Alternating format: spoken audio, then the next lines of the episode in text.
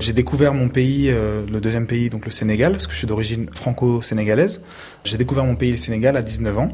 Et euh, c'est là que voilà toute une aventure autour des cultures africaines a commencé. Et euh, c'est en voyageant plusieurs fois là-bas que je me suis rendu compte de la réalité euh, des choses concernant euh, l'accès à la culture, l'accès aux cultures, j'ai envie de dire, du monde, qui est quand même assez restreint parce que voilà, je me suis rendu compte qu'il n'y avait pas de cinéma. Il y en avait plus que 4 dans tout le pays, 14 millions d'habitants. En fait, à la fin des indépendances, il y a eu un héritage de la colonisation qui a fait que on a laissé encore perdurer des salles de cinéma. Donc on en avait environ 90 dans tout le pays, si je me trompe pas. Déjà, il y en avait 70 à Dakar, rien qu'à Dakar. hein. Au fur et à mesure des années, il n'y a pas eu de politique culturelle et il y avait forcément aussi de la corruption. Et tout ça, ça a mené à des situations où euh, les cinémas ont disparu progressivement au Sénégal et ont été revendus à des centres commerciaux, des choses comme ça. Mais ce qui est important de noter, c'est que cette situation, elle est commune à tous les pays d'Afrique de l'Ouest, sans exception. Il n'y a aucun pays qui a su protéger son cinéma, pas de soutien euh, politique culturel.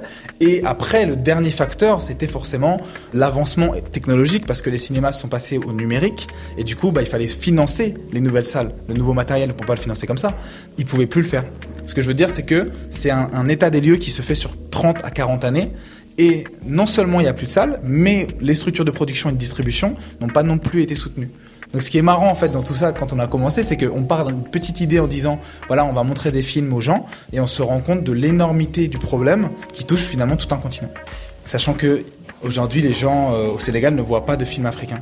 Ils n'ont pas accès tout simplement à ces films-là parce qu'il n'y a pas de salle et qu'à la télévision il y a des films américains, des telenovelas, donc c'est un vrai problème.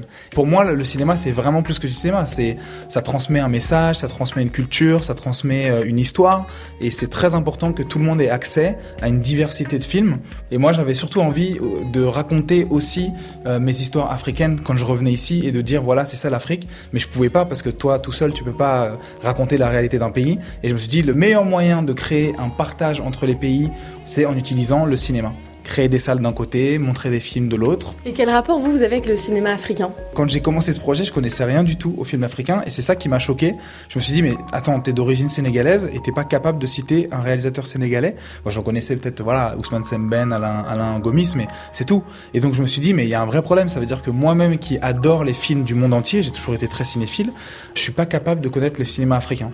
Et après on s'est dit mais on cherche des films africains qu'on veut montrer et en même temps on s'est dit mais c'est marrant en France non plus on a peu d'accès à ces films là donc en faisant notre travail euh, au Sénégal, on s'est dit bah voilà, il faut aussi faire ce travail en France maintenant, montrer les films africains en France parce que on ne les voit pas. Donc je donne un chiffre quand même important. Il y a moins d'un pour cent des films qui sortent en salle aujourd'hui qui sont d'origine africaine. En France française, ouais. On en est où au niveau des cinémas africains? Ah oui, bonne question. Eh ben, en ce moment, il y a une effervescence parce qu'il faut quand même parler des industries. Il y a les pays du Maghreb, il y a l'Afrique du Sud, on a euh, l'Éthiopie euh, avec aussi le Rwanda qui commence, vu que économiquement ils émergent, donc ils commencent à refaire des films. Et on a bien sûr euh, Ghanawood et euh, Nollywood. Et donc Au Nigeria. au Nigeria, effectivement. Donc Nollywood produit énormément de films par an. Ils commencent à se euh, s'internationaliser, c'est-à-dire que maintenant leurs films sont capables d'être vus par des audiences du monde entier. Et Nollywood, je crois que c'est euh, 200 films par mois, c'est ça? Oui, c'est ça, ouais, voilà. Ouais, on a on a plus de, de 3000 films par an, 2000 à 3000 films par an. Et non seulement il y a ça, mais on a Netflix qui s'est déjà installé en Afrique.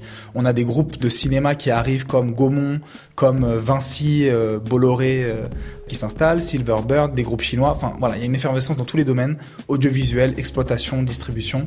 Et là, les groupes, par exemple, ils s'installent où Dans quel pays?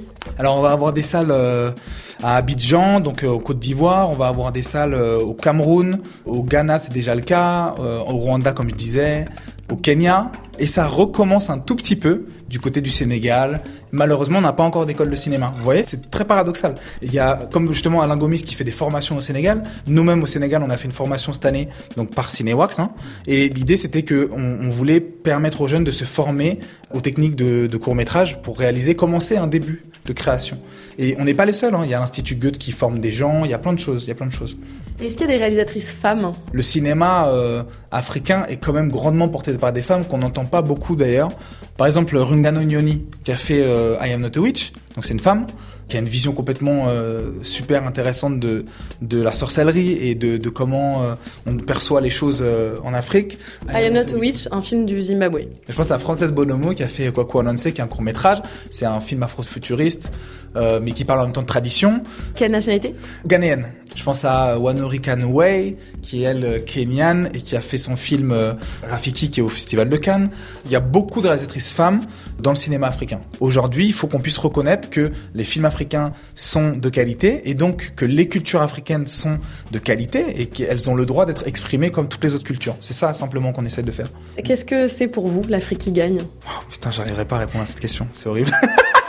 L'Afrique qui gagne L'Afrique qui gagne pour moi, c'est toute une génération de jeunes aujourd'hui qui sont sur le continent ou en France ou en Europe ou dans le monde.